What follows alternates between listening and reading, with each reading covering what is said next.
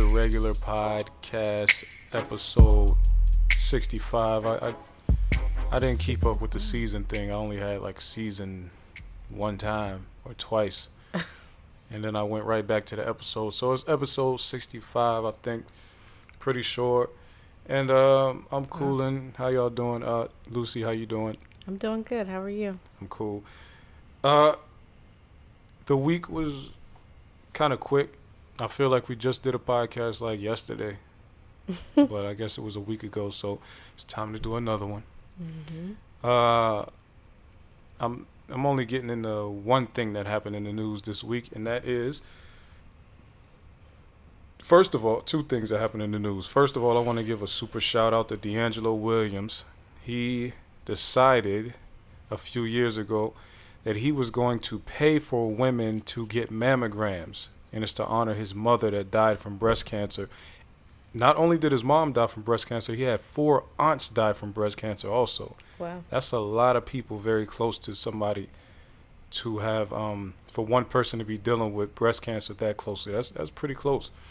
So in 2015, he started to pay for women to get mammograms on his dime.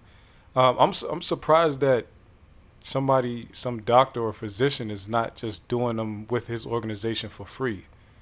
That's strange to me. I guess they don't have to, but Mm-hmm. that would be a good initiative to be a part of. I would think. I mean, I'm sure they can find a way to make it tax I deductible mean, for mammograms themselves. are expensive, especially. If But it's just a, it's a, a doctors can do it. They charge a lot. Yeah, they charge a They lot, and to. then a lot of times they're uh, more often than not, uh, you have um, it like abnormal um, results, and they ask people to come back. It's it's really like a money thing, but Right. so I mean, it's it's a lot of money to be But it's made not like they can't do so. a lot to be made. But it's not like it's a lot of work for doctors. They can do them No. no problem. No, stop. So I'm just saying, some doctors act like they're with the philanthropy game and they care about saving the world and all that. So I'm sure he should be able to find one somewhere that's down with that. He's been I'm doing sure it he. Pittsburgh, Memphis, Charlotte, and Jonesboro, Arkansas. Paid for over 500 mammograms since 2015. I'm sure it's expensive for him, so hopefully somebody can uh, get with him and work with him to get the cost down, so he can do mammograms for more for more women, so that they can catch breast cancer early before it gets bad in these women. So I just wanted to give that shout out to that black man doing what he can. You know, he black men aren't aren't nearly affected as much as black women are by breast cancer and they say a lot of times that early detection can prevent a lot of deaths. Hmm so if they just um, go ahead. Oh no, I was gonna say, um, they say early detection is, is the best thing, but a lot of times, um, your insurance, a lot of your health insurance and stuff like that, don't cover women under thirty to get um, mammograms. So if you're under thirty, you usually have to pay it out of pocket.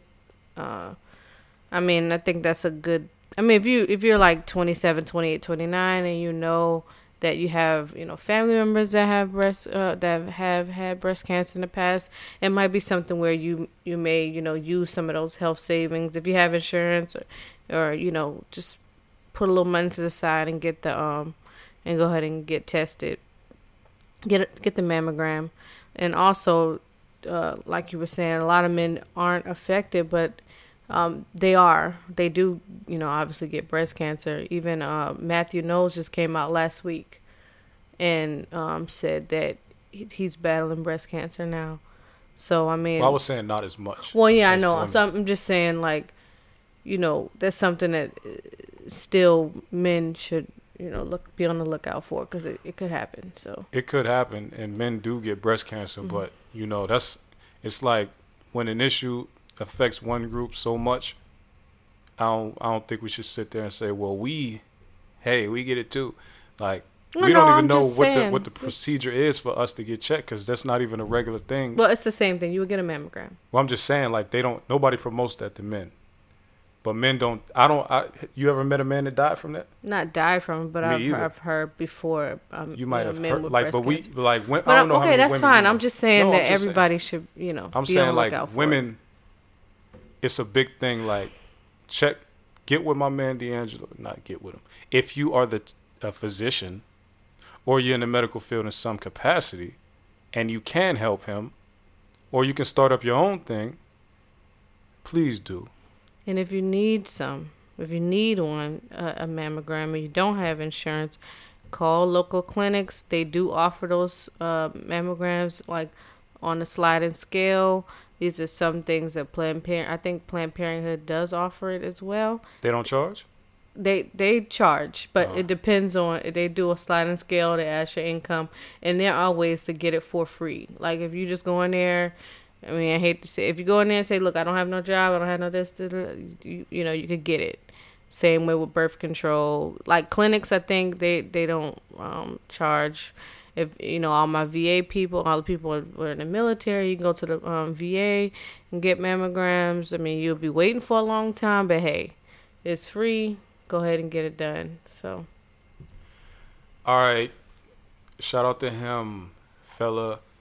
Okay, another thing in the news: Johnson and Johnson was hit with a with an eight billion dollar jury award over antipsychotic drug Risperdal.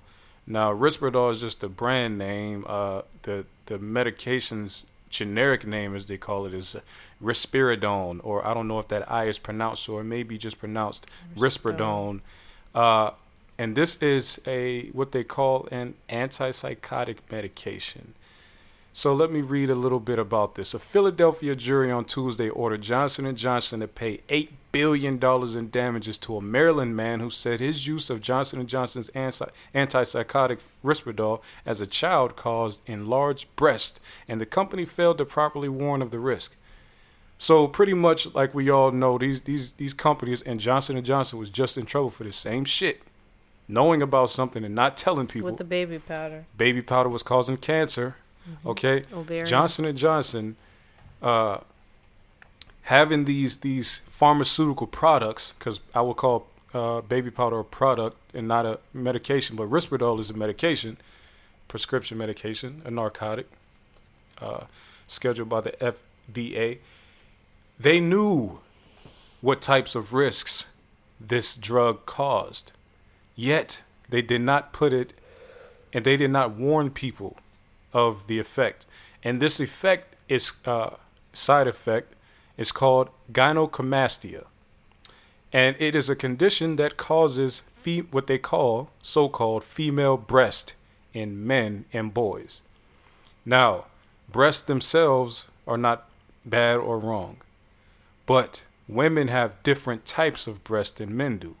So, if a boy starts to develop breasts the way a woman would, we have an issue. That is a that's a vein. I would be annoyed if I had it, but that's kind of just like something you see. But female breast is almost like an indicator of so much more that's going on inside the body. Okay? So even though this lawsuit is about gynecomastia in boys, these people that have been put on this medication have had a lot more issues. Now, let me read some more on this. It was the biggest award to date among the among more than 13,000 lawsuits against Johnson & Johnson alleging that Risperdal caused a condition called gynecomastia in boys which involves enlargement of breast tissue. Okay? The lawsuit generally the lawsuits generally claimed that Johnson & Johnson was aware of the risk of this side effect but understated the risk to doctors. Me, like I just said, they knew about it, they just didn't tell people. And that's how a lot of these pharmaceutical companies What's get in trouble. understated? So what does I understated mean? mean they didn't tell it. They it means that they didn't tell him, or they just yeah. didn't. They said these are the side effects, but they left some out. So okay. it's understated. They didn't tell all of the risk to doctors. Okay. So doctors was out here prescribing it, not knowing part of the risk that that ex- involved it. So if they would have told people, hey, a side effect of this is gynecomastia, then it would have been on the person who takes it. Then they, they wouldn't have to pay any money. You see, like just if they would have said talcum powder can cause ovarian cancer. If you use it, that's on you. Mm-hmm. But they wasn't telling people, so that's where they get in trouble. So uh, it was. So it's another uh, paragraph about it. It is the late. It is also the latest in a series of costly setbacks for Johnson and Johnson and a slew of lawsuits alleging injuries from products and other claims. In August, I mean, yeah, in August and Oklahoma judge ordered the company to pay 572 million for contributing to the state's opioid addiction crisis. Johnson and Johnson just on some trash, man. Pretty much, and they've been around for 200 years. They they have been around for a very long time, so they know pharmaceuticals. They know how to they know how to market them. They know how to get people to use the things that they have. Okay. They know how to get people to use the things they have, and and so they had the breast cancer thing. They got the opioid thing. Now they have Risperdal, which people have known about Risperdal for some years now. Mm-hmm. Last year, St. Louis jury found Johnson and Johnson should pay 4.69 billion in damages to 22 women and their uh, families who blamed ovarian cancer. Okay, we just talked about that. Um, Johnson and, Johnson and Johnson is stupid. They're talking about they deny the allegations. They're seeking appeal to the baby powder and opioid decisions. Come on, get out of oh here. God. Wow. Uh, get out of here, Johnson and Johnson, with the foolishness. So does that prolong those ladies uh, the money or? Of course. That's ridiculous. Okay. Of course. So they're not trying to pay. You know, if you if you do a pill, everything stops. Mm-hmm. So that is what it is. The latest verdict stems from a lawsuit filed by Nicholas Murray, who said his use of Risperdal between 2003 and 2008 caused gynecomastia. In 2015, a Philadelphia jury awarded Mr. Murray 1.75 in damages, which a judge reduced to 680,000. But he, uh, but the judge had barred the jury from awarding punitive damages at that time. Now, this is the this is the sick part here. A judge in New Jersey Okay. Where, where was I at just now? Okay, yeah. A judge in New Jersey. No, no, no, no, no. I mean, I know what I want to. I know what happened, but I want to get it directly from these folks. Pretty much, uh, Johnson and Johnson. They're based in New Jersey, right? Pretty much, the judge is trying to work with Johnson and Johnson since they said that uh, the judge reduced it to 680, but the judge had barred the jury from awarding punitive damages, this judge is trying to use that ruling to stop Johnson and Johnson from have to pay, having to pay anything else mm. in any state. So they're trying to say, hey, use what we came up with up here in New Jersey or up here in, in Pennsylvania and apply that to every state, everywhere. And in Philadelphia, they're like, no. Maryland, they're like, no. Other states are going to allow lawsuits against New Jersey. Pretty much, I mean, against uh, Johnson and Johnson. Pretty much, what's happening is, if you don't have to sue Johnson and Johnson in the state that they're headquartered in, you can sue them in your own state mm-hmm. because they operate nationally. A lot of times, when you sue somebody, you have to sue them where they're at. But since Johnson and Johnson is national, they can be sued anywhere, according to what's going on right now. So, um, but Johnson and Johnson is trying to work with some legal people, and they're trying to get things stopped, saying like, "Nah, don't, y'all have to come up here and sue us." And our judge already said you don't have to. We don't have to pay any punitive damages. So all of that is happening right now, and and that's why that is. But now, what I wanted to do is go a little bit more deep, uh, uh, deeper into what Risperdal is, right? Because it is an interesting drug, and it's not the only drug of its kind. It is an uh, anti. No, that's not what I need. It's an. Uh, one of my one of my joints that went down. Okay, let me see here. Uh, Risperdal is an antipsychotic. Okay, it is what what people say is people who are diagnosed with autism. They are given this to kind of calm them down. Also, bipolar disorder, also schizophrenia. ADHD as well. It's not supposed to be. Okay. That's what they, they give it to the people. main people that gets it. Usually. It's not supposed. No, no, no. It's for schizophrenia, bipolar disorder, and autism. But they started autism, autism effects. Autism, but people right. who get diagnosed with autism can get put on Risperdal. But the thing about right. it is, though, they started giving it to people with eight on eight that have been diagnosed with ADHD or have these symptoms, mm-hmm. because they said, well, we'll just use this as like a a catch-all for anybody who's who just acts too hyper for us like people with you know bipolar schizophrenia and another autism, thing people with adhd is also um, some places it, it doesn't uh, carry as a disability because it's so hard to kind of prove. It's not a disability. I mean, it's not a disability, but I mean, in I mean, it some shouldn't cases it considered is. a disability. In some cases it is. It's it fake is. though. Well, That's I'm what saying okay. When I say in the eyes of like Social Security and stuff like that, it's a disability. It could be a disability, but it's very very hard to get that diagnosis. But that's what this entire ADHD. scandal is about. People are being overdiagnosed with ADHD. So a lot of people that think on- they have ADHD and say they have ADHD, they it's very very hard to be What, no, diagnosed what with it's saying is nobody has ADHD. It's fake.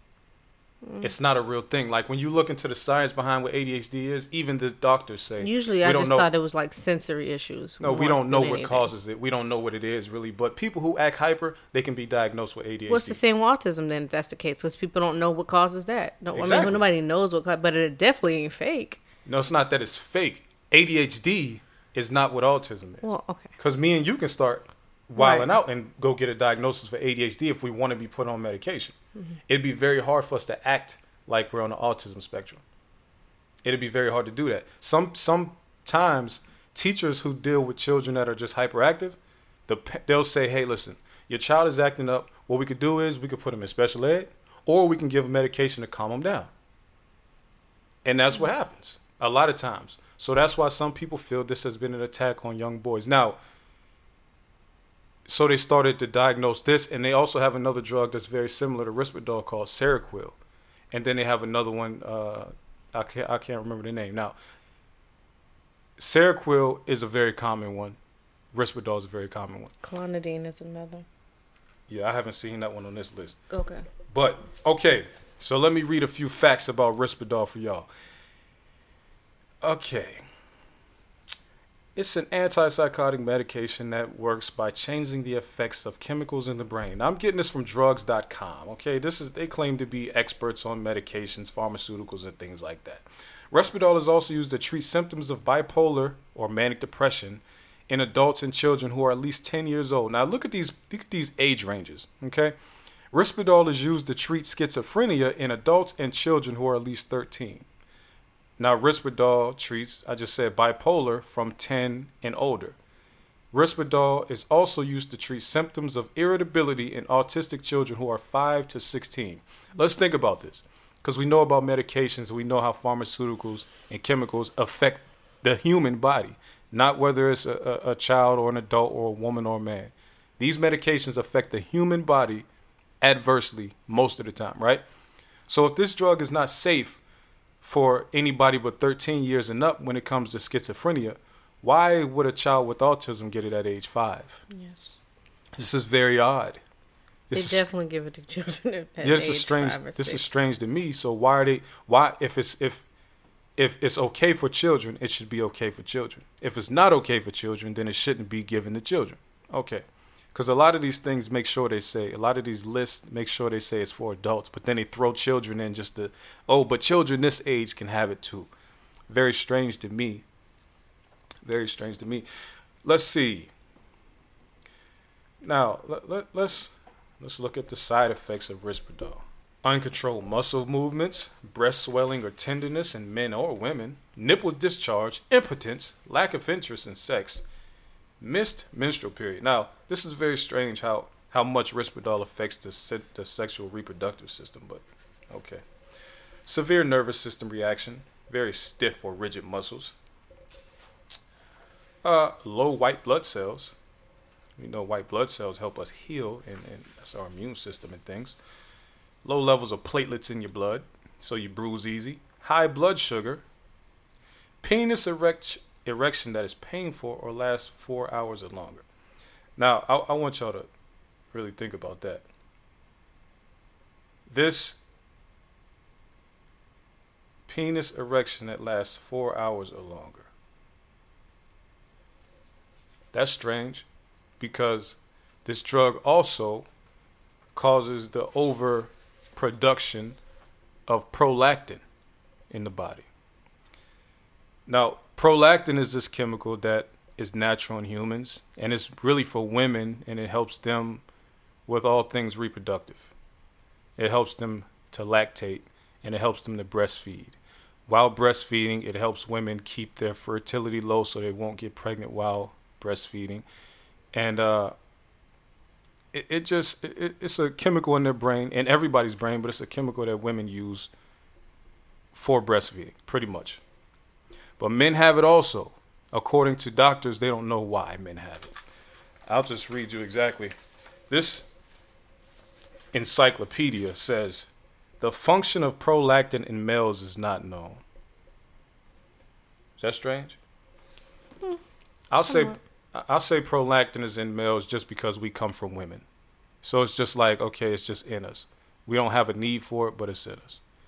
Maybe maybe there's a need for it, but there's not. Do you think it has anything to do with those uh the cues or baby signals that um I don't know how to explain it, but basically when, you know, your child's born and your milk comes in or right right at that point in the beginning, uh as soon as you have your child. Um your boy or, or girl, your baby is supposed to help with the contract with contractions, which I didn't really realize that until our second child that I mean it's just certain cues that your baby has as far as crying, as far as like latching, just knowing to latch, as far as like know your body knowing as far the baby grows, you get more milk or like little things like that. I don't know if that if it makes sense, but I don't and I'm just trying to figure it out too.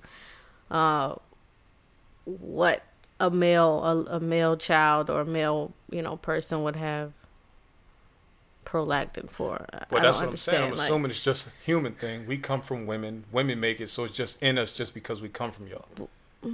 I, because think about it. Everybody starts out female, and as this embryonic. Everybody starts out female. Then when you change it, when you change into uh, just like we have But if that's the case, it would y'all would have everything that we had, and y'all, do- y'all don't. we Like- kind of do. It's just different forms. Like y'all have clitoris, we have penises. Well, no, I know. I mean, ovaries, we have I'm testicles. talking we about just certain things like, uh, like reproductive eggs or so. Like we have yeah. sperm. We have sperm, everything but y'all have. But it's just it just works differently. So that's what I'm saying. I think maybe the prolactin is in there only because we was women. I mean not women, but you know, we start out as girls and then we morph into whatever. I'm but I'm assuming it's a human thing and we Mm. all just have it because it's a mammal thing or whatever like that. okay. Because I think all mammals have prolactin, right?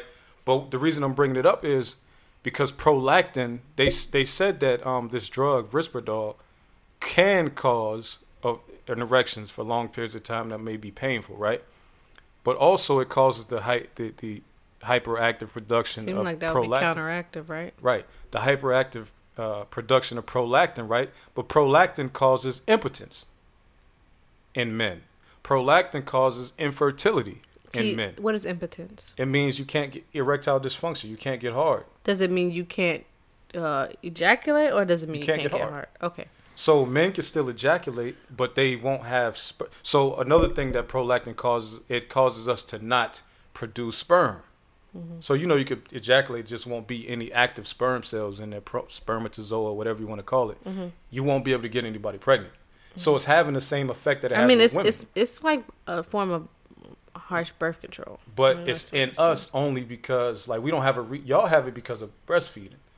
We have it because we just have it, I guess. They also said what you said missed menstruals, Mm-hmm. and I've heard it actually stops menstrual. Right, Um, but that's be- yeah. Well, you talking about prolactin? Prolactin Mm-hmm. No, no, no. I'm talking about Risperdal. Risperdal causes prolactin, then prolactin causes all the other stuff with reproductive. Right. So, in in in men though, I think it's I thought it was interesting that it causes these long erections, but it also can cause uh, Yeah, that's that's kind of cause erectile dysfunction and impotence, and you Weird. can't uh, produce sperm. So what I'm trying to get to is, and I can get into. It seems like a whole lot of anatomy and, and physiology stuff, but it. 26 minutes in, it could. Risperdal seems to be having counteracting or counterbalancing effects in people boys and girls. It makes you want to do something, but it's telling your body to do something else. Right? It's supposed like they give it to you because you have ADHD, but then prolactin can only be uh, can only be produced in the body when dopamine is low. And we know when your dopamine is low, that causes depression. Right? So this drug is causing you to produce this chemical that's stopping a bunch of other stuff in your body and causing a lot of issues. Now, for a woman, I think uh, that y'all y'all have like a lot of stuff going on with y'all, way more than than us with So- your reproductive system. right. right? So So with, with with boys, this drug is causing boys to stop producing sperm, stop getting hard as much, and then start to produce girl female breast and then lactate as boys. To me, and and I'll just say a lot of dudes in prison are on this medication and Seroquel, which is the same thing. They're on this medication. I think there's a connection between like chemical imbalance and criminality not that I just think it, but I'm sure a lot of people think that also. And a lot of people think that people with mental health issues commit crimes because they just don't grasp rules and regulations the same way everybody else does. Now, of course, a lot more people break laws than just people with mental health issues. But if you're on a medication like this and your chemicals are imbalanced and you're impotent, you don't know why, and you're depressed because this drug is blocking dopamine it's much better chance that you're going to do something violent. Mm-hmm. Right? And I with when it comes to uh, girls or women, uh, it it makes more sense. Not saying that it's a good thing because I think it's, it's kind of some this is some crazy stuff, but it makes more sense uh, for the effects that it's having on women um, or girls because it's like it's basically with with these things it's kind of like and I've been told personally that this if you want if you, if you know you have somebody you know somebody on the spectrum because I know uh, women that the I know people who have children with autism. The first thing they say is the first uh, medicine that they did have for their ch- child was Risp- Risperdal whatever. And they ended up having to take them off. But um, it makes more sense to me that you know women or girls that has that effect on them because a lot of once girls get of a certain age around 10 11 12 uh, they get more it goes beyond just you know maybe being autistic and having some meltdowns and some sensory issues. It's now going towards uh, pms and um, mood swings and puberty. I mean, puberty's boys and girls, but it just it's it's a little different for girls. I mean, it's a lot different for girls. Um, so with them stopping a menstrual cycle, I'm not sure if it stops the P- PMS that goes along with it, because as somebody that's been on birth control for a very long time in the past, um, I know that yeah, you, it might stop your menstrual, but those mood swings still come. Um, but it, I'm just saying it makes more sense to me that uh, this has these effects on women. It's absolutely it doesn't make any sense to me that men are like that they're even prescribing this to men, like giving this to men because it's like it makes it just makes no sense. I Well, would boys understand. get diagnosed with these Boys, mental disorders more. Right. No, I get it. I'm just saying just the medicine and the science behind it. I'm saying I could I could kind of wrap my brain around. Not saying that it's something that you know you should give to your daughters or anything. I'm saying it makes more sense as to um it's stopping a menstrual, it's stop is you know giving it's more estrogen because once we get when you get birth control, it's more estrogen, and then it's stopping birth control. It's kind of tricking your body into already thinking it's pregnant. Um, and and it's then probably it, the PMS is getting a little lighter, the the, the mood swings is getting a little lighter, um, just certain things like that. So I'm just saying I understand that more. I just don't understand at all why why anybody would prescribe this drug for a, a male child or you know a man. It's just more money. If it was only for girls, then they wouldn't make that much money because girls sit still more in school. Well, I mean, not these girls. That's on these. I'm saying not specifically these. I mean, a these lot of those girls, there's not that many of them, is what I'm saying. Like more girls are, they behave well in school.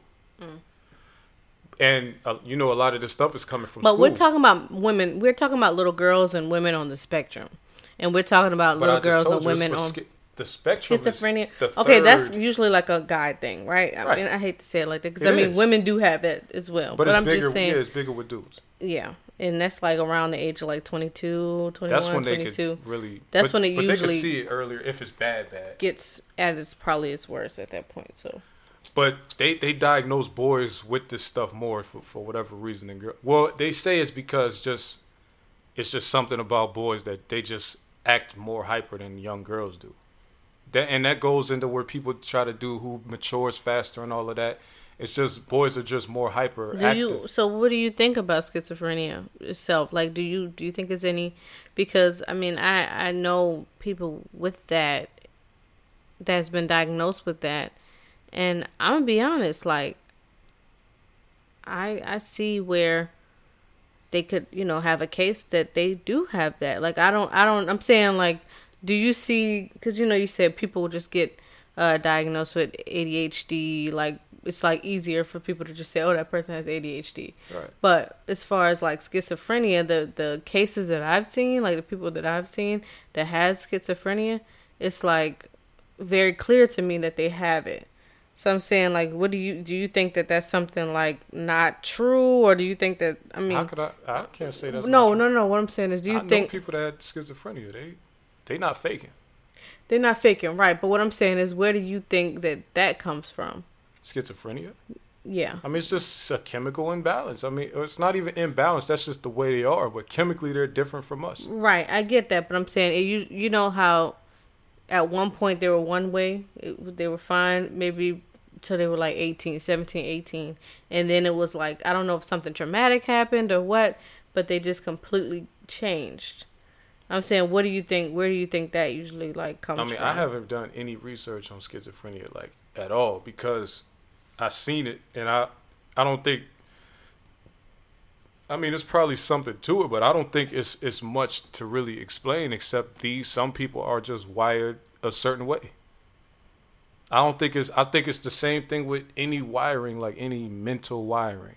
Like like if you're uh, somebody who's wired for addiction, you're not going to be addicted for your whole life. You eventually something's going to happen and then you're going to have all these addictive behaviors. The same thing mm. I think with schizophrenia. That's why they say people when they hit 21, that's when it just kicks in. But a lot of them exhibit behaviors way before that. The the thing about it is though, it's just eventually it's gonna kick in. I think it's the same thing with a lot of that stuff. The mental stuff, like you might be, some people might be wired for depression.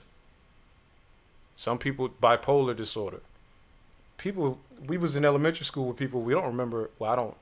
Not too many people was bipolar, but I'm sure some of them people developed into that later on in life, though. So I think it's just some of that stuff is just like even children on the on the autism spectrum. It don't show up immediately when they mm, born. no, it it shows up after some time. Like it's that's just I don't know. To me, I think it's just how they wired. I don't think it's really nothing they could do about it. That's why I say ADHD is so different. You could tell the difference between the people that I know. People that's just like me. Like if I would have went to the right school, they would have made me get on that. They would have said I was had ADHD.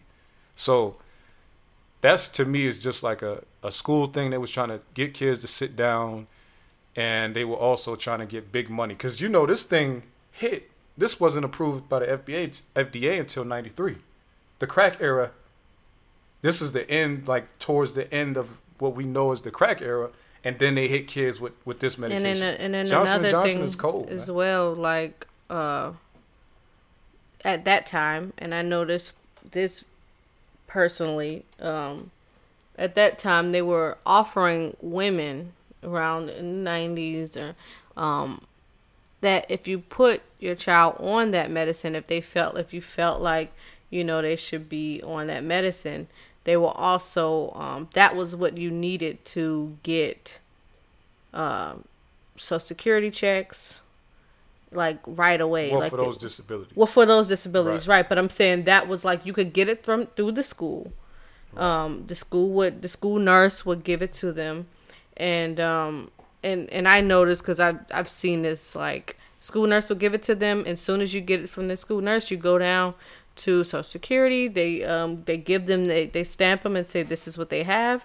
They give you uh you know a few hundred dollars or whatever, and that is something that was you know you would get a five hundred four rec uh, in your school or IEP or whatever, and that would be your disability. So a lot of these women that were um just a lot of people I don't say women a lot of parents were just going and putting their children on there um, based on Well, it was mostly stuff. mothers at that time, but it was Yeah, it was a system they was taking advantage of women that was poor. poor right So that's the thing. Single mothers, they was taking advantage of. But I wasn't even because a lot of this, like, I felt like after because I had all day, I was thinking, yo, we gonna get into this. But then when I started reading it, mm-hmm. recording, I was like, this is too much science, like for this. But you brought this up, so I'll at least get into this part right here. Mm-hmm. They say, see, when you look up like um, stats on ADHD and this medication, it says that like white boys have it higher than everybody else, right?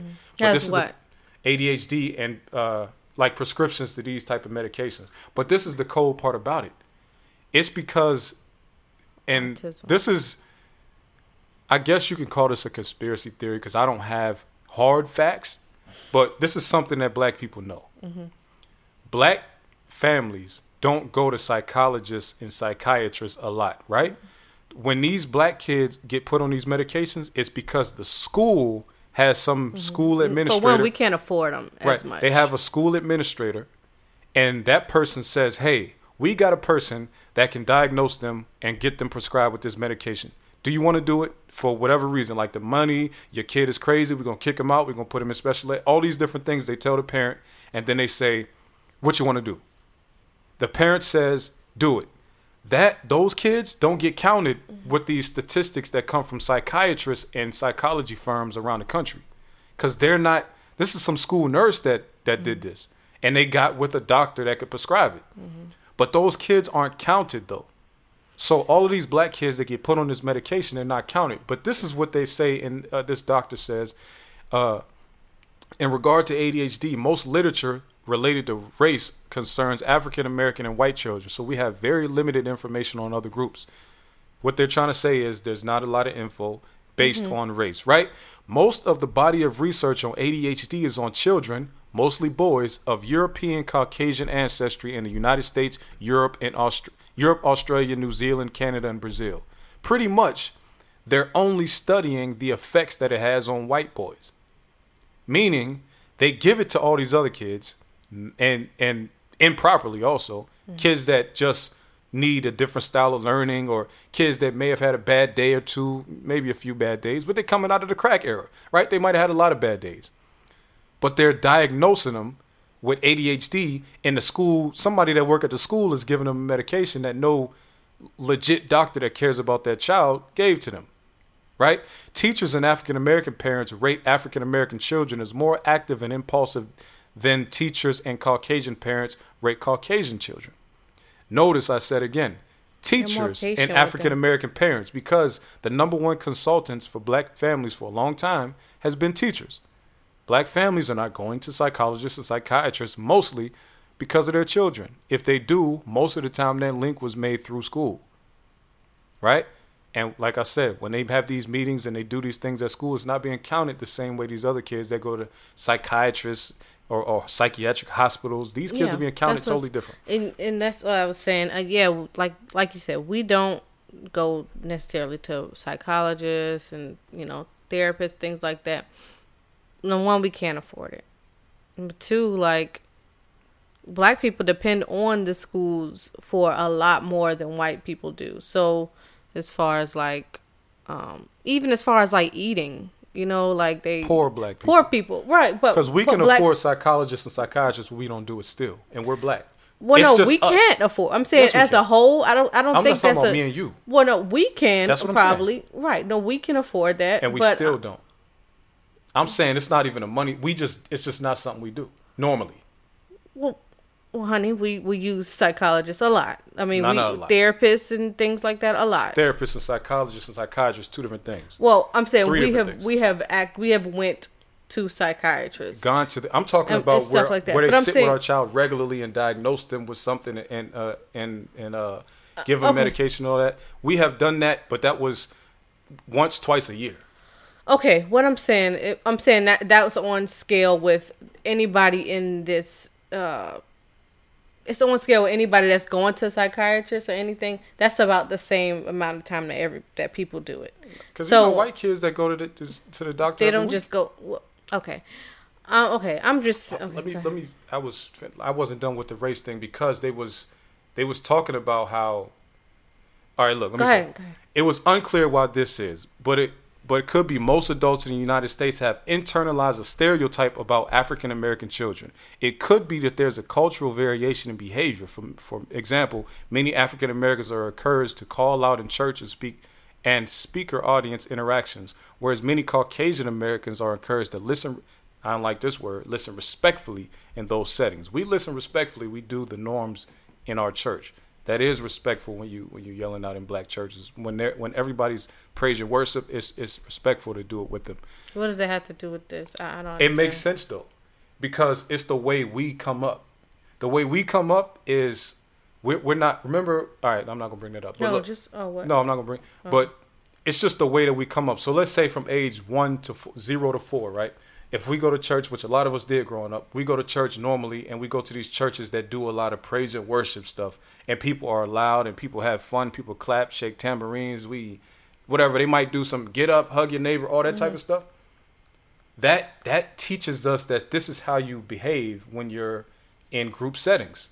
Okay. whether we say that's but that's different but it is just how we are brought up right we go to family functions. Everybody's moving around laughing joking. Some people drinking whatever. That's just how we come up right? Okay. so it makes sense that when we go to school we act the same way. Like i said girls they take direction differently than boys. We take it worse. Boys take it worse so we don't know turn it off. Boy, little boys have a harder time turning that off than girls do. But black kids for the most part we take get what we learned more socialized, like not even more socialized. it's just, that we, we, we act I know out what. I mean. I know we just what do. We just get up. We're just taught. This is how you act in group. And- and fellowship. they're not. kinda Yeah, thing. yeah, yeah. They're not. But this is the thing, though. When you go to a school, like when you go to a school with teachers that are not from your culture, they perceive that as you're hyperactive. You need to be put on medication. That's what this uh, article was about. It's about how teachers perceive black kids. That's why I said ADHD is kind of made up. It's up to the person observing you. Because, like I said, if I would have gone to certain schools, they would have said I had ADHD. But, I mean, I, they just never said it about me. But, and then the way white kids are perceived, white kids are perceived as the normal. So we, perc- this is how a kid should act, the white kid. Anybody not acting like that, they must be something is wrong with them. And then either uh, even other white kids, they might act different from what they perceive a regular white kid to act, and they'll say that kid has some kind of psychiatric disorder and put him on medication also. But we know where a lot of the school shooters are coming from, so those kids really are the ones with the psychiatric disorders. Now, black some black kids do have them also, but I don't think it's. I think the the medications cause them. I don't think it's the other way around. I don't think that they had the medication first and then they needed, or I don't think they had the issue first, then they needed the medication to calm down. I think they were regular black kids, got put on medication because of the environment they were in. Their mom got taken advantage of, maybe, or maybe they had a few bad days, too many in And a back row. then, you Hmm? think that you think that's still the case now? I don't think it's happening as much now. A lot of these cases, people take taking their kids off this stuff because they have heard these commercials been around for some years now. Hey, Well, I don't your know if they're taking breasts? kids. I'm, I mean, I'm. My cousin just said it today. Told me today. Well, I don't know. If, I mean, they, maybe they are, but there are still a, a whole lot of kids on Ritalin, on Adderall. Well, that's di- those are different type of things. Okay, but I'm saying they're still on these medications Of to help supposedly Yeah, but they don't them all down. have these super wild side effects though. and I'm saying, and Adderall's they have not causing boys to, to no, but I'm saying, and they also impotent. have ADHD. Suppose like they have ADHD, and they're giving them. They're but maybe those are proper medications. Maybe. Maybe Risperdal is just causing the wrong things to, to happen. Maybe because a lot of people in college take um, Adderall so they can and they excel in college. It's not like they it's like something that's supposed to be to get you to focus, but I'm saying this right. specific specific Risperdal's thing. not having that same effect. Well, right, because Risperdal is probably for um, children or people higher on the spectrum that have a lot harder time. Um, but it's also a focus medication. That's why they started giving it to people with ADHD. They they I see. I thought it was only people. because of the the behaviors that come from the uh But it's up to the teacher to say if that behavior. because they say those behaviors are, are are pretty violent as well with ADHD and like you know with autism and stuff like that. It's up So, to the just, just- like you I'm said that they would come to the to the parent and say, "Hey, you can get this much money." Your kid kind of does some of these things a little bit. I mean, we they kind of a little bit. I mean, they stand up sometimes in class while we're talking. I mean, they kind of. I mean, we're gonna kick them out. So what do you want Mm. to do? That's how they. That's how they come at these women. I mean, and they and like I said, they do it today. They still not saying they give them the money and stuff like that. They don't use that because people aren't probably aren't doing as bad. Um, not well, people are make people making a little more money now. It was different coming out of cracker. it was different but what i'm saying is they still are like kind of pushing it like now you they can't force you to get on you know force you to put your child on the medicine or and say oh you either put them on the medicine or we leave them behind or we put them in you know resource classes and stuff but they are saying like look we can't deal with some of these private um, places. Look we can't deal with them. Um, have you talked to a doctor about maybe prescribing them or something? Because um, we're we're really having a hard time dealing with them. And then before you know it they're kicking them out or they're calling you every day. And so, so but i'm just saying, saying, there's though. a lot. If if they have medications that cause change in a positive way, then okay. But if you do you us feel like that though? Feel you, like, you yes, don't feel I like just said Adderall helps some of these kids out.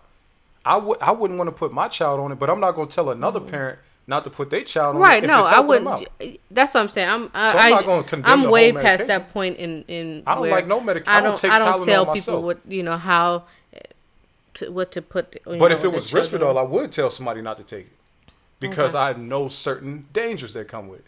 I wouldn't say that about everything though, unless somebody said, "Hey, these new but list there, of dangers I get out." you. I get what you're saying, but there is something also to be said about feeling scared or that your child could be a danger to him or herself or somebody They else. probably have and then- medications for that. And then ending up in prison and stuff. Just certain things. I'm just saying. I'm just saying we should. We kind of got to look at. I'm looking at. Why- saying, I wouldn't do this one. Pick a Okay. better one. Okay. I'm saying I wouldn't do it myself, but I wouldn't condemn another person for choosing the right medication for their child.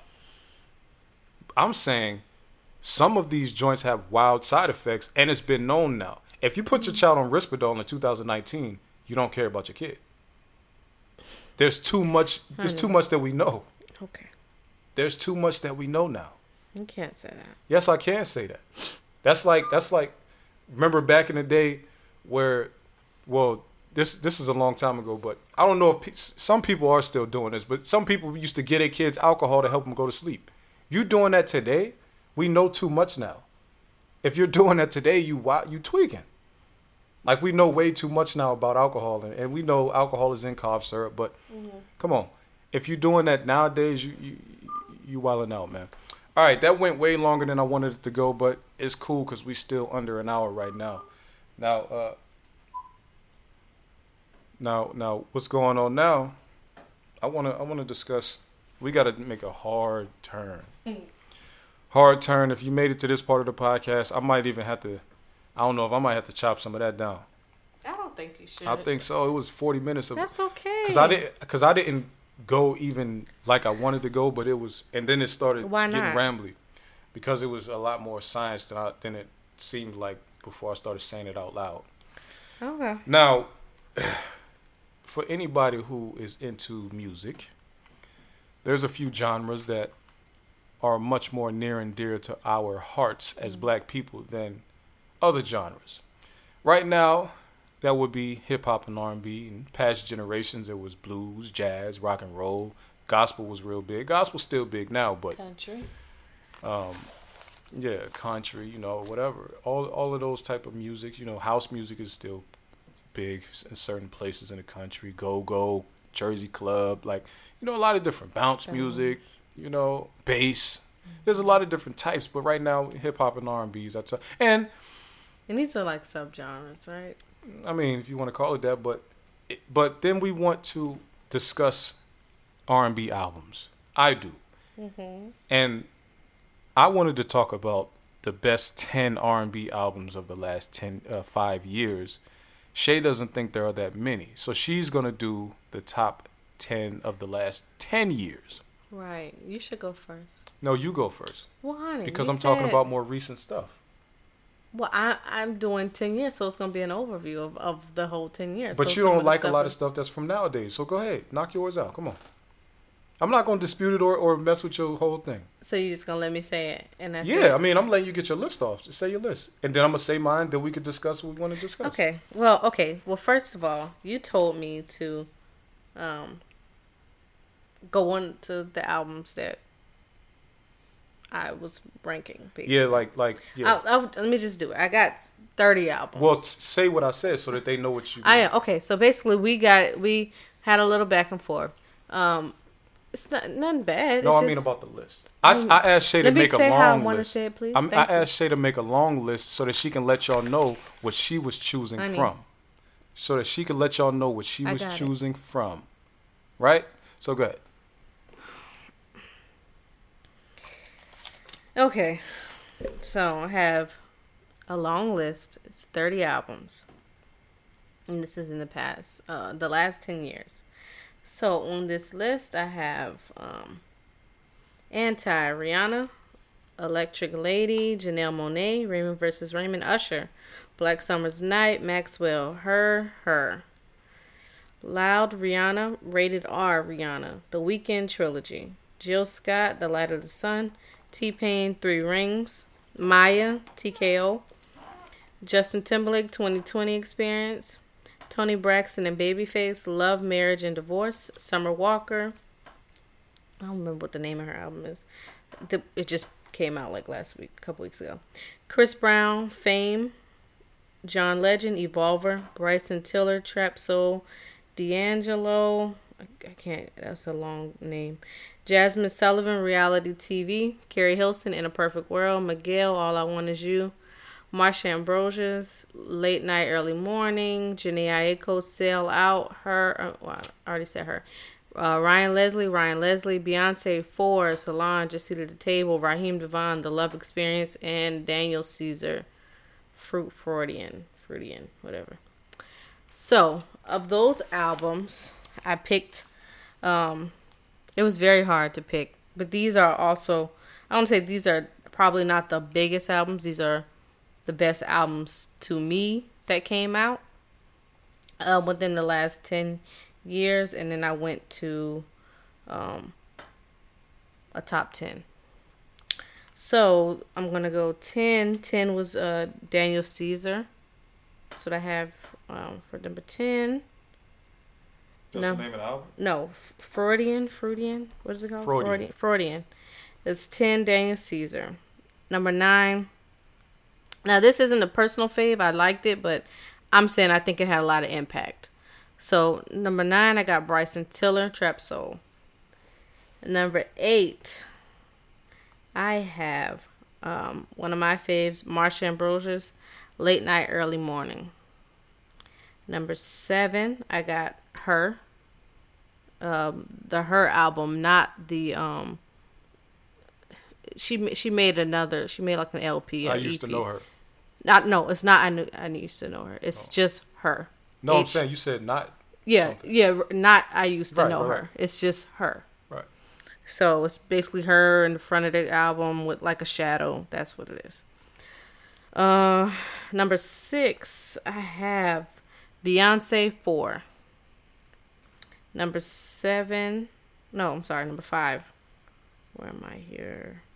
Number five, I have Raheem DeVaughn, The Love Experience. That's a personal favorite. Number four, I have Keri Hilson, In a Perfect World. Number three, I have Solange, Just Seated at the Table. Number two, okay, number two, I kind of had a mix up. So all this time I was thinking Miguel Kaleidoscope Dream was one of my favorite was one of my favorites, which it is a favorite, but this isn't the album. It's Miguel All I Want Is You was number two for me. And number one is actually one of my top ten favorite albums of all time. Ryan Leslie. Ryan Leslie. So that's my list, and then it was two, two uh, like honorable mentions. It was anti that didn't make my list, and then um, anti that didn't make my list, and then Electric Lady by Janelle Monae that didn't make the list, but they were very close. So that's the list. All right. Now, I she did 10 years, so you went back 29 29 2020 2009. 2009, right? Mhm. I went back to 2014, the end of 2014, but actually no albums from 2014 made my list. And I was like, "Dang, am I tripping?" So, even if you go back like 5 years from right now, that's the end of 2014 anyway. So, it's not mm-hmm. many albums that would even count to go in there anyway. But mm-hmm. then I went and looked back to see if my tripping? And I looked at what was the top R&B albums of that year. week year. Mm-hmm. week year. Did, did any of yours from 2014? 2014 um no that's what i was thinking to 2013 i got but i that's what i was looking at i didn't see anything really for 2014 was, was it was a bunch of what stuff came, that came out, out. in 2014 I do mean, remember um, yeah, I got a couple. Tinashe came out. Party Next Door. Party Next Door Two came out. Tinashe had a nice mixtape Uh, Teyana Taylor Seven came out. not good Uh, Trey Songz Trigger came out. I mean, it was a it was a bunch of albums, but it wasn't. None of them to me were d'angelo came out good year enough to be in the top ten for me. So none of them even made it. D'angelo and jazmine sullivan came out that year that's what it was All right, so like I just said, nothing from 2014 made it. So all of mine pretty much are 2015 up until now. So I'll tell y'all what what I consolidated from um uh, the entire list too. Now don't don't hit me up saying yo you forgot this. That. No, I didn't forget nothing. I only added what I liked enough to even give a chance in consideration. Mm-hmm. Right? So all the ones on this list, it's not like they're my favorite albums, but I thought they were at least good enough to for me to even think about it, for me to listen to again and say yes or no if it make my list. I'll go through the entire list. Anti, A Seat at the Table, Lemonade, Royalty, Control, Shea Butter Baby, Trap Soul, True to Self, Heartbreak on the Full Moon, One Up, that's T Pain, Party Next Door 3, Indigo, Trip, Keep the Same Energy, Ella Mai, Sex and Cigarettes, American Teen, War and Leisure, Blonde, Malibu, Starboy, Beauty Behind the Madness, Sweet Sexy Savage, that's Kehlani, Campaign, Her, Chasing Summer, Awaken My Love, Free TC, Freudian, East Atlanta Love Letter, Oblivion, Aquarius, Party Next Door 2, Seven, and Trigger. East now, Atlanta love letter now I had to look up East Atlanta Love Letter, and I wasn't looked gonna that add up it. too It was under. Uh, It was under alternative R and B and soul. So I was like, I'm adding it because it was too fire. see now i was gonna you say that but i don't think that i No, don't no, think you can no, do that But you can because I'm about to tell you. because they had does- under they had drake under take care for that too So so what? so you can't that's, Yes, you can it's because rap. he did way more singing than he did rapping on that album. I If you go fair. listen to East Atlanta Love Letter, he's singing for like the first ten. He don't even rap until he gets towards the end of the awaken my album. love was good i forgot about that He don't even start um sing, rapping until he get to the end of the album. It's kind of like, yo, I'm just showing y'all but like he's a a rapper He's a sing, but he sung this whole album is singing. This is Okay, like all Lauryn right. Hill's album. I legit. Okay, go ahead. to me. It's like Lauryn Hill's album where he's singing more than rapping. But they call Lauryn Hill a rapper. She's all her best That's a music hip is her hop singing. album. I'm saying. But I'm saying the best music is her singing. What, Okay, what we care the right, most right. about Exfa- yeah, is what she sings. So this Okay, East Atlanta love letter, all the you know this. Is so I wasn't gonna count it until I looked it up and it Okay, said the R and B thing. I was like, I saw it too, and I was like, mm, I was about to put it down, but I said no. I, I only I added it late because I'm like, damn, if they count it as R and B, I'm gonna count it. So, all right, now my ranking: ten, Heartbreak on the Full Moon. That's Chris Breezy. Love the album. Number nine, Ella Mai. Uh, her the album is called Ella Mai. Great album, love it, successful, all of that. Shay was arguing with me about that. Number Oh, eight, God. see number now all of these. Al- all right, let me tell you what I tried to come up with. I tried to come up with a list of what I consider my favorite, mixed with albums that performed well. Because one of my favorite R&B albums that came out was Joe. I am Joe Thomas. You know the singer Joe. I am Joe Thomas. That's probably my favorite album that came out in the last five years. Favorite R&B album. Hmm. But I know people didn't listen to it, so I'm not gonna just add it to my list because I don't Why think it not? performed that way. I just said I'm trying to mix, do a mixture of things that are like that I like and perform well, and try to combine the two. okay, well you should have said that. Also- that was... Well, you nah, you come up with your list however you want. That was just my that was just my way. But uh another album was um Ne-Yo's Good Man. okay. I love that album, but I didn't see nobody talking about it. There's some great music on there. That's one of my favorite also R&B albums, but nobody talked about it. So I, I'm not gonna just add it just because like I love it. So that's the reason that it's not on here. Neil, you got a great album. I know you're listening, bro. You know, big big foreheads got to stick together. Your forehead a little bit bigger than mine, but that's only by default because I got hair still. So Free TC is one that did not perform very well. I mean, it, it was talked about. People discussed it and things, but I have it number eight. It's just so good, I just couldn't leave it off of that money. Okay. Free TC by Ty Dolla Sign. And also, Ty Dolla Sign, I think, is scared to put another album out because he can't make another one that good. Because he put out Campaign, Campaign wasn't that good. Free TC was good. Came out 2015. Number seven, East Atlanta Love Letter. if y'all heard it, it's self-explanatory. The album is fire. Really from beginning to end. That's a fire album. Like mm-hmm. the features are great on that album. Pure fire. Number six, Lemonade by Beyonce.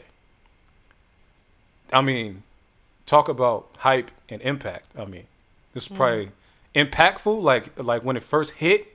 I mean, Number one. not much bigger than like like everybody stopped to watch that HBO documentary. Like it was a thing. Like she put the song Formation on and performed it the next day at the Super Bowl. I mean, this is a massive hit. Lemonade. However, as big as it was, it's not the best out R&B album. So you know, it's still number five. So it's still a very. I mean, number six is still a good album. Number five is Trip by Ella Mai. I mean, not Ella Mai. I'm tripping. Child. Trip by Jhené Aiko. That's a long album. It's like two hours long, but that's the kind of R and B I like. I like that long, slow music. She got a couple up tempo joints on there, but most of it is like long and slow. I wish Summer Walker would have made her joint longer, and I might have ranked it higher. It just came out though. But Trip, Trip is a very, very, very, very good album. I think it probably has more of a cult following though.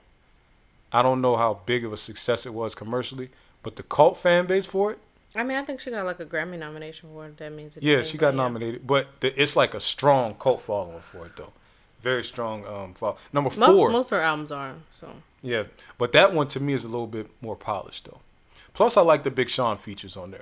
I she just- used her boyfriend well at that time. I, I liked him, and he was doing some duet, little duet, harmonizing with her a little bit. I like that. Number four, I have her, the, the album her H dot E dot R. That's the one she got the Grammy for. For whatever reason, they consider that a compilation album, Because it was more like a mixtape. but they considered it an album for Grammy time. They Right. I, it. I, it confused me because when I remember we were arguing about it before, and I said you were talking about that album. The uh, I used to know her. no, I just thought that her was too old to have run the Grammy that it won. That's why. Well, I mean, it thrown off. was that album. but it actually did win. So I it mean, won, but I'm just saying that's old. one of my favorite ones. That one is Well, uh, okay. so yeah, I got her number four, man. That's just like to me, her is just that album is just um It's long too, and it's like good. yes, it's, I like long um, R and Mm-hmm. Album, but it's uh which is why I got a Chris Brown. I really, if I was just doing my favorites, all Chris Brown's all his albums that came out in the last five years would be on here, Hmm. but I didn't want to do them like that. Uh, her is like her is good. You want to know one thing though? When when I listen to her, I don't believe her when she talking about sex. She sounds like a virgin talking. Well, I mean, sex. she's a child. She's not a child. She's in her 20s. She's 21 Oh. plus. She sounds like a virgin. You know how like somebody she who could be. She just sounds pretty. She sounds good. No, she sounds good, but she don't sound believable. You know I how you you. listen to street stuff and you're like, eh, he ain't never done that. That to me that sound that's like her. She sounds She like has like the opposite effect of like somebody like Mya, what you mean? like the the singer Mya. Like No, what, she's what effect? people people know her like Mya or Chili. Like people know them to be more like prudish, but they they sing very very sexual, and it's almost like lusty, very very lusty to where you will you believe that they might be like quote unquote like a freak, Not but people those two people don't give. I was thinking you was say opposite of Rihanna. No, no, no. I'm saying Mya is somebody that's like completely different from what she sings, right? Like very pe- people say in the industry that she's very prudish, like very Right. or like Mariah Carey, just people that's So very very more picky. like her. Her more like them. m- more like her, but Oh, I'm yeah. saying when she, on her music and Mya's music, the lustiness and the sexiness and the you know that stuff is very believable. Like they they have a Not way of being very I don't, sexy. I don't get that They're- energy from they're them. super sexy people. Like Mya's like based whatever by her looks, her she's cute, but she's somebody that is very sexy. I don't get that energy. You don't get her. that from her? Hell Okay. no. Her or Chili. I don't get sexy from them at all. Well, I get cute, but not sexy. really, from No. Mya. I mean, you do you listen to a lot of Mya's music? No, It's it's very like I like have, but I never got sexy. it's very like sexy Jhené, like but super me, super sexy saying. Jhené. People who are not believable. Okay, well, That's I'm what I just mean. saying she seems more believable. She seems like like how people talk about like how Trina raps raunchy and nasty and this believable. and that. But then other people talk about Trina as being very reserved and like how she really is, very reserved, very picky. Really is. I'm I'm She's really a freak. She's just not in public. I'm saying like girls rapping about like sleeping with women and they ain't like people talking about being lesbian. Like look at uh, Nicki Minaj talk about threesomes with women and stuff, and they say she's she's never had a threesome with a woman before. I'm just saying very believable like that. But go ahead. I was saying her her doesn't have the sec. The, I know. I'm just why I said she's the opposite, She doesn't have the believability. But to me, Mya and Chili definitely don't. I was thinking more like she's the opposite of like Rihanna. Rihanna has all the believability when it comes to sexy, like when the sexy lyrics. But she seems like a person that's sexy. Period. Though. Like that's what I'm saying. I'm So- not saying personality opposite from music. I'm Okay. saying that the music not being believable. Okay. Like, I don't believe her. She sounds like a virgin talking about sex. Hmm. Even with her song on Chris Brown's new album Indigo, I'm like, you you ain't you ain't gonna do none of that stuff you But that about. wasn't a sexy like song Yes, anyway. It was. was. like a we it was should like, come, come here, I'm together. gonna do something we with should you be, that went, that I ain't never did with nobody else. You can have me That's- however you want to have me. That's Take very, me. very virgin esque. Like, okay, Yeah. oh, I want to do No, no, no, something no. with you. Like, I do yes. something. It's like have your way with me. Almost like I'm the biggest freak with you. no, it's not what that, That is what the song is about, man. That's one of my favorite on that album, I'm, and I'm. saying the song is, is supposed to be a I'm gonna be your freak. It, that's not what words. she's saying. She's saying that I'm trusting you with my body, and I would like for you to you do, and I would like to just do whatever that you want to do. Exactly. Um, he has her on the album. He wasn't me. being disgraced. He wasn't being himself. Like I'm gonna put it on your face and do this and do that. He's don't have to not. He does that in every saying- other song. He wasn't No, doing he that don't. there. He don't do that in every other song. First of all, secondly, she she was talking like you can do whatever you want with me. That's Fifty Shades of Grey. No, that's very virgin esque. That's, That's very like virgin. Do what you want. What virgin is like do anything? no. That, That's not. that's like talk. okay. I'm I'm I will take direction. I'm not gonna. I don't know what to do here. I'm is not what she was- inexperienced here, that was not so I am gonna take your That lead on not things. what she was saying in that song. You need to go back and listen. I've I listened to Indigo a lot. too many I- times. I, like the album. I'm, I like that song specifically, but I'm saying Come it's on, very man. virgin esque. But go ahead with your list. She's virgin-esque. Period. She Okay, go ahead, like. I don't believe nothing she's saying about sex. and She talks about it a lot. okay. She gotta relax. You need to get some experience, then come back to the drawing board. What? Okay, get some experience. That's all I'm saying. Why they got that to- Missy feel. When I think about it, it's that Missy. Oh, feel. don't do Missy. Missy Come spent- on now. Hold on. She spent 20 years talking about penis, Oh no! knowing she didn't like penis. How do you know that? Missy like. All right, never mind. We don't have to. All right, how do I know that? The number three best out. Her, and I think her might like girls too. Okay, so what? So I'm saying she's talking. About So what about Alicia Keys? You think What about her? people been saying Alicia Keys been a lesbian for years? You believe I don't think her? she talk about sex that much though. Alicia Keys, hers talk about sex a lot. People said Alicia Keys was a stud. what I'm saying is she don't talk about sex that much. She talk about wanting men and, and very not like weird ways that women ain't. She's not talking about her bedroom though. Her be trying to get into the like baby making music. No, she don't. Come on, listen to the music. She be talking. She be talking about love, like she And be talking some- about sex a lot. like li- the new millennials way of dating and, Shit, she's and talking stuff about like sex that. a lot, man. Too much for, for me to know that she faking. The number three album of the last five years, SZA, Control, amazing. I, I'm trying to think like, what critique do I have for that album? I actually don't have any when I think about it. SZA's album is a good first album to come out, like your first official studio album. Very, very, very good. I mean, it's Grammy nominated. People love it. There's a, that's another album with a super cult following. Like, even though it, it did have some popular music on there, Weekend, which I feel like her song, uh, Weekend, Garden. Oh, kind of pushed R&B back to the rap radios. Cause I remember listening to Streetz 94.5 at one point. It was no singing. It was no singing happening unless a rapper was singing. Wasn't no R&B on there at all. You see- now, what? Well, I feel like the Rihanna and um, what was that song? Was it Rihanna and PartyNextDoor or something? Uh, cause I think that was around the same time. Um, no, Oh. never mind. It was Kendrick. It was Kendrick. Loyalty. Rihanna. That. But I'm saying play all the like that's time, that's a rap song with singing on it. Right, But I'm saying like this weekend is a slow R&B song. That joint was coming on Streetz 94.5. Anybody that's in Atlanta, you know Streetz 94.5 is a it's a DJ owned radio station. It's a rap radio station. Like they play the best new Atlanta rap, but the best rap period. But they started playing Weekend on that. Like so, Weekend I feel like really knocked the door down, and, and, and Is that is that the one with um that's what you talking about being a side. Tra- Travis? I know, but I'm saying is Travis Scott Oh, on the that? album? Is he He's- on the weekend? No, Who's The which Weeknd one is- is Travis Scott on? Uh, Travis Scott is on the, the other single. Um, the first single that Love was Galore. Um, yeah. Is that it? I love, love, Okay, all right. I'm just trying to figure. I didn't listen, got- guys. I didn't listen to the album like that. I mean, I listened and I didn't. You know. Um, Control is a very good album. Actually, you know, in my mind, I was like having these conflicts, like, I because look, this is how you ain't taking number one. No, why? Well, uh, so number two, and I'll discuss more. Number two, I have Anti by Rihanna. Mm-hmm. Anti by Rihanna, cleanest, like as far as mastered, mixed and mastered, Sounds cleanest great. album that I've heard since Watch the Throne. If y'all listen to Watch the Throne, it's super crispy.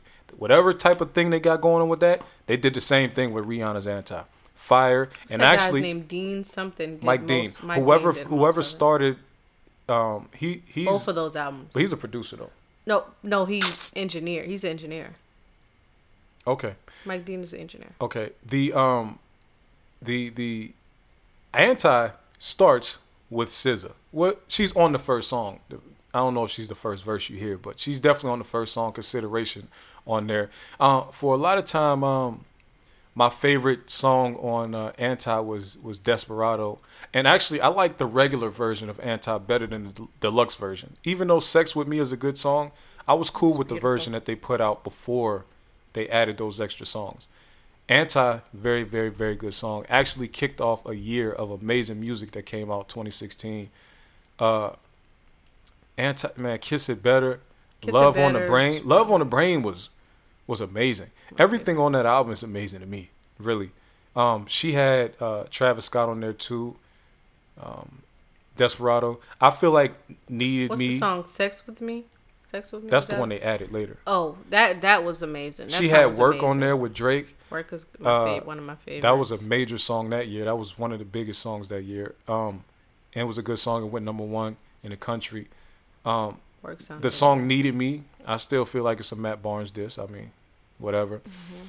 Uh, yeah, man, very good album. And then number one, I have a seat at the table. Now, a seat at the table is one that I feel like I, I cause I think when I first heard it, I didn't like it. You didn't? When I, thought first heard it, it right away. no, when I first heard it, no, Okay. when I first heard it, I was like, ranting and raving about it like the first week, like. No, definitely not the first. When I Well, first heard, I it, I was, was. like, yeah, you was. That you morning, I was like, "Oh no, this It. You liked it. it immediately. This is everything." But a lot of black women liked it immediately though when they first heard it. I thought was, you did too, but okay. Nah, I mean it didn't take long for me to catch on though. I was like probably a week or two, and I was Okay. like, oh yeah, this is fire. A seat at the table is like one of them albums that's classic. I still listen to. I, I still listen to pretty much all these albums on here except Mm-hmm. Lemonade. Uh, yeah, I still listen to pretty much all this stuff.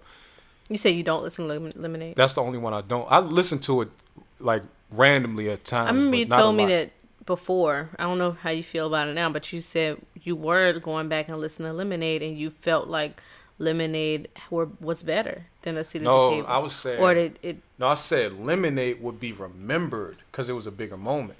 Like I said, in Okay, I ten thought years. you when you were saying. I thought you were saying the better. sound of it no, was no, no. better. I was thought saying you- that in ten years. I, am talking about how people change history because they don't remember what was going on at the time. So at the time, everybody knew that a seat at the table was better than lemonade. But mm-hmm. ten years from now, the people that's young and didn't wasn't really moving around like that, they gonna think about the moment. They gonna think about the formation video coming out, the Super Bowl situation, the Jay Z beef, and all that type. That's what they're gonna think about, and they're gonna say lemonade was clearly bigger people change history when they're not in, there at the moment. That's what I was saying. I was saying Solange is not to be remembered. This album ain't to be remembered by the culture the way it should be. I can already see it. I already know it. A seat at the table. When you listen to it, it don't sound like any time period. So immediately when I listen to this album, I get um, Baduizm vibes, and I just compared it to in my mind immediately. And I also feel like Control goes in that same basket. What Baduizm? A seat at the table and Baduizm. Oh. They're not the same type of album. They give me the same type of timelessness. Like when I listen when I listen to those albums when they first came out, uh, A Seat at the Table and um, Control, they didn't sound like nothing. They only sounded like they self. And I feel like uh, albums that don't sound they not trendy at all. Ain't no See, trendy I, music I on felt like of that. junk. Control was super trendy. What was trendy on it? I- it don't sound like none of the other R and B. I'm saying just it, like I said before when I was telling you I, I I'm a SZA fan, and when she had when she came out with that album, it was different from what she had put out prior. It was like she went to this new trendy way of singing, like this new like she wasn't singing. But what did it sound anymore? like? I'm saying she wasn't like like she's actually a singer. She wasn't doing like the little weird voice that she she it's just I don't know how to explain it. They just have this weird like type of singing voice now. Well, she kind of changed it for the album. So it seemed like that was more trendy. She don't seem like she would go into not saying anything bad about the album. She just don't seem like she would go into some as uh something that stands the test of time like a Baduizm or like maybe like a suit at the table Control or, is gonna stand the test of time. or like a It don't sound like nothing else. miseducation Lauryn Hill stuff like that. But think about that time period. What does Control sound like? Control sounds like Like name another album 2000s. or, or I mean, artist. like uh, It don't sound like no other albums that came out anytime ever. okay. It don't like even people after it. It wasn't like impactful enough for anybody to copy it. But it don't sound like nothing else. Okay. Like of all of these albums that I that I named on my list that I was considering, none of them have like the same. Like, first of all, SZA is a writer. Solange is too. Erykah Badu is too. Mm-hmm. When they are able to write their own music and they are high level lyricists, which they should be considered, they just have a way with saying certain things. Like like as much as people looked at her like a rat when she made Weekend, it was a hit because it's like that's how people moving around out here. I don't know if she was moving like that, but she she tapped into that essence though. Even if she's not the side chick type, it's Yeah, almost like when Ne-Yo writes a song for a woman. He not a woman, but he tapped in. Hmm.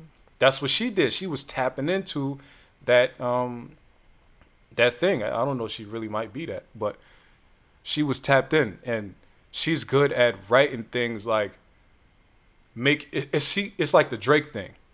Drake got so many quotables because he's good at making you feel like you're the one saying it. That's what she did with that album. Like the song um dang. I, I love this song. And I, I'm not good at remembering song names. I just got to sing the joint. Go Open your heart up, hoping to never find. Oh, hoping you never find out um, that I'm anyone else. Okay. No, no, no. Hoping I never find out that you're anyone else because I love you just how you are. Dang, I'm mixing the whole thing up, but it's it's pretty much she's like insecure. She's like, Okay. I hope you don't really. I wish I knew because I don't know anything. Yo, listen, really I, like the SZA fans gonna look at me like I'm crazy. I love this album. I just can't remember exactly right now because it's 9:30. I'm tired, but that song is hard. All the songs on this album is just fire though. Twenty somethings like the joint she got with. Um, So why you don't got SZA number one? Because you still, you know, I don't understand it. Well, I'm only bringing SZA back up because I, I said a seat at the table is timeless. But it seemed like you liked SZA number one. Like Why I say I gave you my list? Why are you why are you trying to tell me where I put the album? Go ahead. What do you mean? Anti is cleaner. Mm-hmm. A seat at the table is more timeless. All right.